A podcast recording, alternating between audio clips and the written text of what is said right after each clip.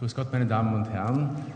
Ich werde Sie in den nächsten 15 Minuten über den aktuellen Stand dieser neuen Methode Calcium Scoring informieren suchen. Ich werde meinen Vortrag insgesamt in 3 Abschnitte unterteilen. Ich werde Ihnen die Methode vorstellen, dann die klinische Wertigkeit beleuchten und dann die Indikationen kurz darlegen, wie sie aus der Konsensuskonferenz 2007 entstanden sind. Zunächst zur Methode. Das Calcium Scoring ist im Rahmen oder ist ein normaler MSCT, Multislice CT des Herzens. Er wird routinemäßig vor jedem Coronar-CT gemacht und es bedarf keiner Kontrastmittelgabe. Was Sie sehen oder was der Untersucher dann sieht, er bekommt solche Bilder, wo Sie schon sehen können, hier Kalk. Und je mehr Kalk da ist, desto schlechter dann auch, in weiterer Folge werde ich Ihnen das darlegen, die Prognose. Wichtig ist dieser Kalk auch deswegen, weil je mehr Kalk da ist, das anschließend durchzuführende Coronar-CT schlechter zu bewerten ist. Das heißt, ab einem Eggertsen-Score von über 400 muss man sich dann überlegen, ob man das tatsächlich noch machen will. Das wird der Kollege Neverklar dann in extenso bereden.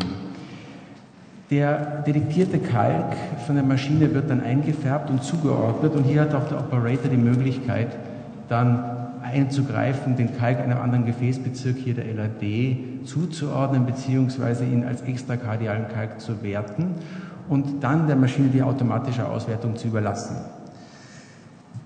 Ausgewertet wird, oder als Auswertung bekommen Sie Calcium Scores. In Europa oder international der üblichste ist der Agatston-Score, das ist die traditionelle Bewertung, aber es gibt noch 2 andere, nämlich das Volumenäquivalent und in Amerika, im angloamerikanischen Raum jetzt sehr gerne verwendet das Massenäquivalent, weil dort nämlich die Menge an Kalk in Milligramm dargestellt wird. Das ist für die Amerikaner also ein fassbarer Begriff. Die Strahlenbelastung ist allerdings nicht ganz unerheblich. Sie sehen das hier an dieser Tabelle. Sie haben dort bei einem Calcium-Score unter Calcium Scoring als Untersuchung 1,5 Millisievert. Das entspricht ca. 75 Mal einem normalen Lungenröntgen, aber immerhin auch 6-fach weniger als bei einem normalen CT des Thorax oder Abdomen. Wir kommen jetzt zur klinischen Wertigkeit dieser Methode. Als CT-Methode ist es natürlich ein indirektes bildgebendes Verfahren und es kann schon überhaupt keine funktionelle Aussage liefern und auch keine direkte morphologische Aussage. Das bleibt dann dem Coronar-CT überlassen und dementsprechend kann es auch keine Obstruktion nachweisen, da es ja nur die Menge des Kalkes im Coronarsystem bestimmt. Was wir sehen können, ist die Menge des Kalkes im Koronarsystem und damit natürlich auch den indirekten Hinweis oder Nachweis an Arteriosklerose führen. Wir wissen, Koronarkalk ist ein eigenständiger Risikofaktor für das Auftreten von kardialen Ereignissen und dient auch der Risikoabschätzung. Die Risikoabschätzung sehen Sie hier anhand dieses Eggertsen-Scores. Wenn wir also einen Eggertsen-Score von 0 bei einem Patienten vorfinden, sprich wir finden keine Verkalkungen, so hat der Patient ein sehr geringes Risiko für das Vorliegen einer validen koronaren Herzerkrankung, nämlich kleiner als 1%. Das bedeutet, dass er auch eine sehr hohe negative Vortestwahrscheinlichkeit hat, also der Predictive Value für das Vorliegen einer 50-prozentigen Stenose, Negative Predictive Value für das Vorliegen einer 50-prozentigen Stenose ist fast 100%. Das heißt, die können damit nahezu sicher das Vorliegen einer relevanten koronaren Herzerkrankung ausschließen, ausgenommen, wenn der Patient das Pech hat, und deswegen ist es nicht 100%, einen weichen Plak, also einen nicht kalkhaltigen Plak, irgendwo in einem proximalen Gefäßsegment zu haben, so detektiert natürlich diese Methode diesen Plak nicht. Wenn der Patient hier in diesem Bereich zu liegen kommt, also zwischen 10 und 100 einen Eggertsen-Score hat, so ist auch er relativ sicher oder relativ ungefährdet hinsichtlich einer koronaren Herzerkrankung. Nur 3% der Patienten haben Stenosen über 50%. Hat der Patient allerdings das Pech, hier in diesem Bereich zu liegen mit Scores über 400, dann hat er ausgedehnte Verkalkungen und die Wahrscheinlichkeit, dass er zumindest in einem Gefäß eine doch höhergradige Stenose hat, ist über 90%. Diese Calcium Scores werden dann auf das Alter gematcht Und es ergeben sich, also gematcht in Calcium-Perzentilen oder Score-Perzentilen. Hier sehen wir jetzt einen 45-jährigen Mann, der ein Calcium-Scoring von ca. 40 hat.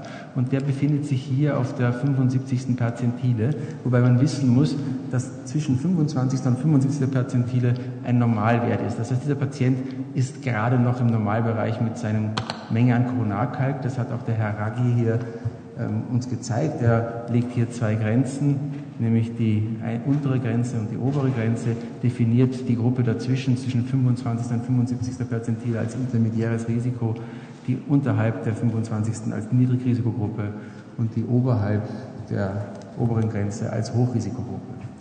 Man kann nun auch sehen, welche Wertigkeit diese Agatston-Scores im Vergleich zu konventionellen Risikofaktoren tatsächlich haben. Ich habe Ihnen hier eine Tabelle mitgebracht, wo im oberen Teil weiß hinterlegt die Scores dargestellt sind mit ihrem Risikoprofil und im unteren Teil die konventionellen Risikofaktoren. Und wenn Sie sich zum Beispiel hier den Diabetes anschauen, dann sehen Sie, dass der Patient, der einen Diabetes hat, ein 5,4-fach höheres Risiko, eine koronare Herzerkrankung zu haben, hat als ein Normalpatient, der keinen Diabetes hat.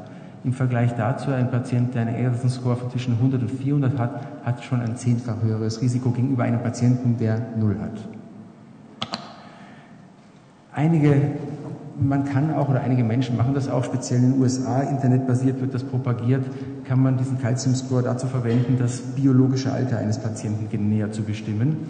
Und wenn der Patient quasi normal viel Kalk hat, dann entspricht das biologische Alter dem numerischen Alter. Ist er unterhalb der 25. Perzentile mit seinem Kalkwert, sprich er hat weniger Kalk als das gematchte Alterskollektiv, dann ist er biologisch jünger, und ist er oberhalb der 75. Perzentile, dann ist er biologisch älter.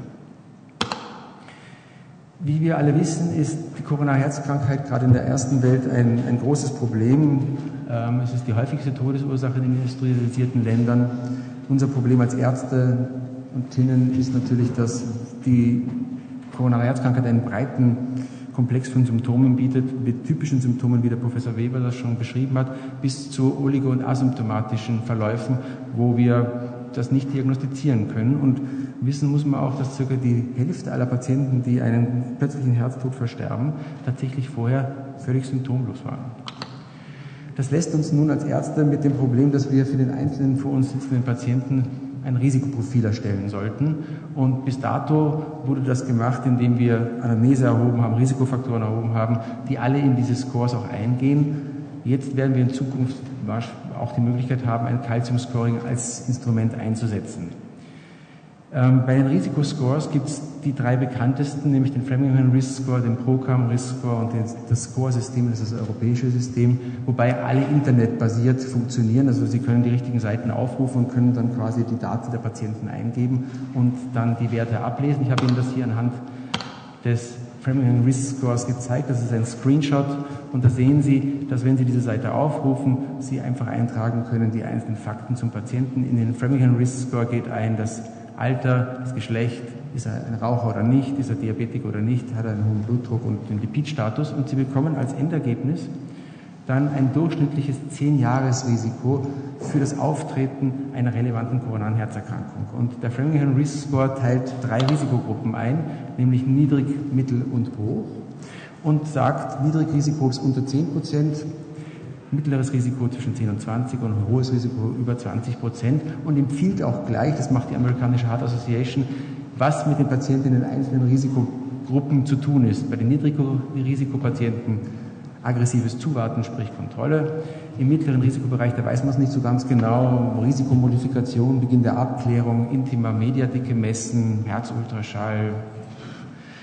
Definitiv ist es so, dass im Hochrisikobereich eine intensive Intervention sowohl medikamentös als auch Lifestyle gemacht werden muss. Das Problem, das sich aus diesem Gesagten ergibt, ist, dass die Scores, dadurch, dass sie natürlich weiche Daten verwenden, relativ ungenau sind. Also der Framingham Risikoscore, das wissen wir, überschätzt das Risiko eher, und der in Amerika sehr gerne verwendete NCEP-Score, das ist der National Cholesterol Education Program Score, der unterschätzt das Risiko. Jetzt zum Calcium Scoring als zweites Tool einer Risikoevaluation. Hier hat Mr. Callister im Jahre 2002 gezeigt, dass die Menge an Koronarkalk mit der Mortalität linear verbunden ist. Er hat hier 5 Jahresmortalitätsdaten für asymptomatische Patienten gezeigt und Sie sehen hier an dieser Tabelle, dass Patienten, die einen niedrigen Koronarkalk haben, also wenige Menge an Koronarkalk haben, wesentlich weniger Risiko haben als Patienten, die exzessiv Koronarkalk haben. Also Patienten mit einem Score von über 1000 haben ein fast 12-fach erhöhtes Koronarrisiko. Auf der rechten Seite sehen Sie das Ganze dann als Überlebenskurve dargestellt. Wiederum Patienten, die hier wenig Koronarkalk haben, haben ein besseres kumulatives Überleben als Patienten, die hier unten viel Koronarkalk haben. Herr Raghi hat dann auch noch herausgefunden, das ist eigentlich so ein bisschen ein Allgemeinplatz, dass Patienten, die eine konstante Menge Koronarkalk haben, ein deutlich besseres Überleben haben und auch ein besseres Event-Free-Überleben haben, als Patienten, deren Koronarkalk zunimmt. Na, das ist wieder nur Nahsache, weil wenn die Arteriosklerose zunimmt, dann wird natürlich die Prognose auch schlechter sein, keine Frage. Gut, wir haben also diese beiden Tools und was liegt nun näher, als diese beiden Tools zu kombinieren, um noch eine bessere Risikoabschätzung zu finden, und das wird auch schon gemacht, und der Herr Greenland hat das im JAMA 2004 publiziert, ist hingegangen und hat einfach die Framingham-Gruppen hier unten auf der X-Achse aufgetragen und hat die einzelnen Risikogruppen dann unterteilt nach der Menge des Vorliegens des Koronarkalkes. Dieser helle Balken signalisiert die Gruppe innerhalb von 16 bis 20, also mittleres Risiko, die kein Koronarkalk haben, und diese schwarze Balken Patienten, die mehr als 300 haben. Und hier sehen wir auch schon, dass das Risiko sich innerhalb dieser Gruppe nahezu verdoppelt. Das heißt, Patienten im mittleren Risikobereich mit hohem Koronarkalk sind deutlich risikobehafteter. Das Ganze wird implementiert in Framingham-Risikokarten, indem man diese Framingham-Risikokarte auf der einen Seite nimmt und dann die Calcium-Scores dazu addiert. Und das wird aber auch in Amerika und auch, glaube ich, bei uns in der Software, in der Auswertungssoftware der einzelnen CT-Maschinen implementiert. Und wenn wir uns zum Beispiel jetzt einen Patienten anschauen, der ein niedriges Framingham-Risiko mit 7% hat, und der aber das Pech hat, einen Calcium-Score zwischen 80 und 400 zu haben, so verdoppelt sich sein Risiko gleich. Und er kommt aus dem Niedrigrisikobereich in ein mittleres Risiko. Daraus ergibt sich nun, welche Indikationen haben wir, um diese Methode anzuwenden. Eine relativ sichere Anwendung, ein guter Anwendungsbereich ist der Ausschluss einer relevanten koronaren Herzerkrankung bei Patienten mit atypischen Beschwerden. Das heißt, wenn wir einen Score von 0 oder unter 100 haben, ist die Wahrscheinlichkeit, dass der Patient koronarkrank ist, gering. Ein zweites Feld ist die Evaluation von asymptomatischen Patienten, die im mittleren Risikobereich sind, wo ich vorhin gesagt habe, dass man dann nicht so genau weiß, was man mit denen machen soll. Und wenn Sie die einer Messung des Koronarkalkes unterziehen und finden, dass der Koronarkalk im Normbereich ist, sprich unterhalb der 75. Perzentile, dann rutscht dieser Patient aus dem mittleren Risikobereich in den Niedrigrisikobereich und Sie können ihn so behandeln, als hätte er unter 10% Risiko. Wenn er allerdings oberhalb der 75. Perzentile zu liegen kommt, dann müssen Sie ihn so behandeln, als hätte er ein hohes Risiko aus dem Framingham mit einer intensiven Intervention, sowohl Lifestyle als auch medikamentös. Das war eine kurze Zusammenfassung über diese Methode.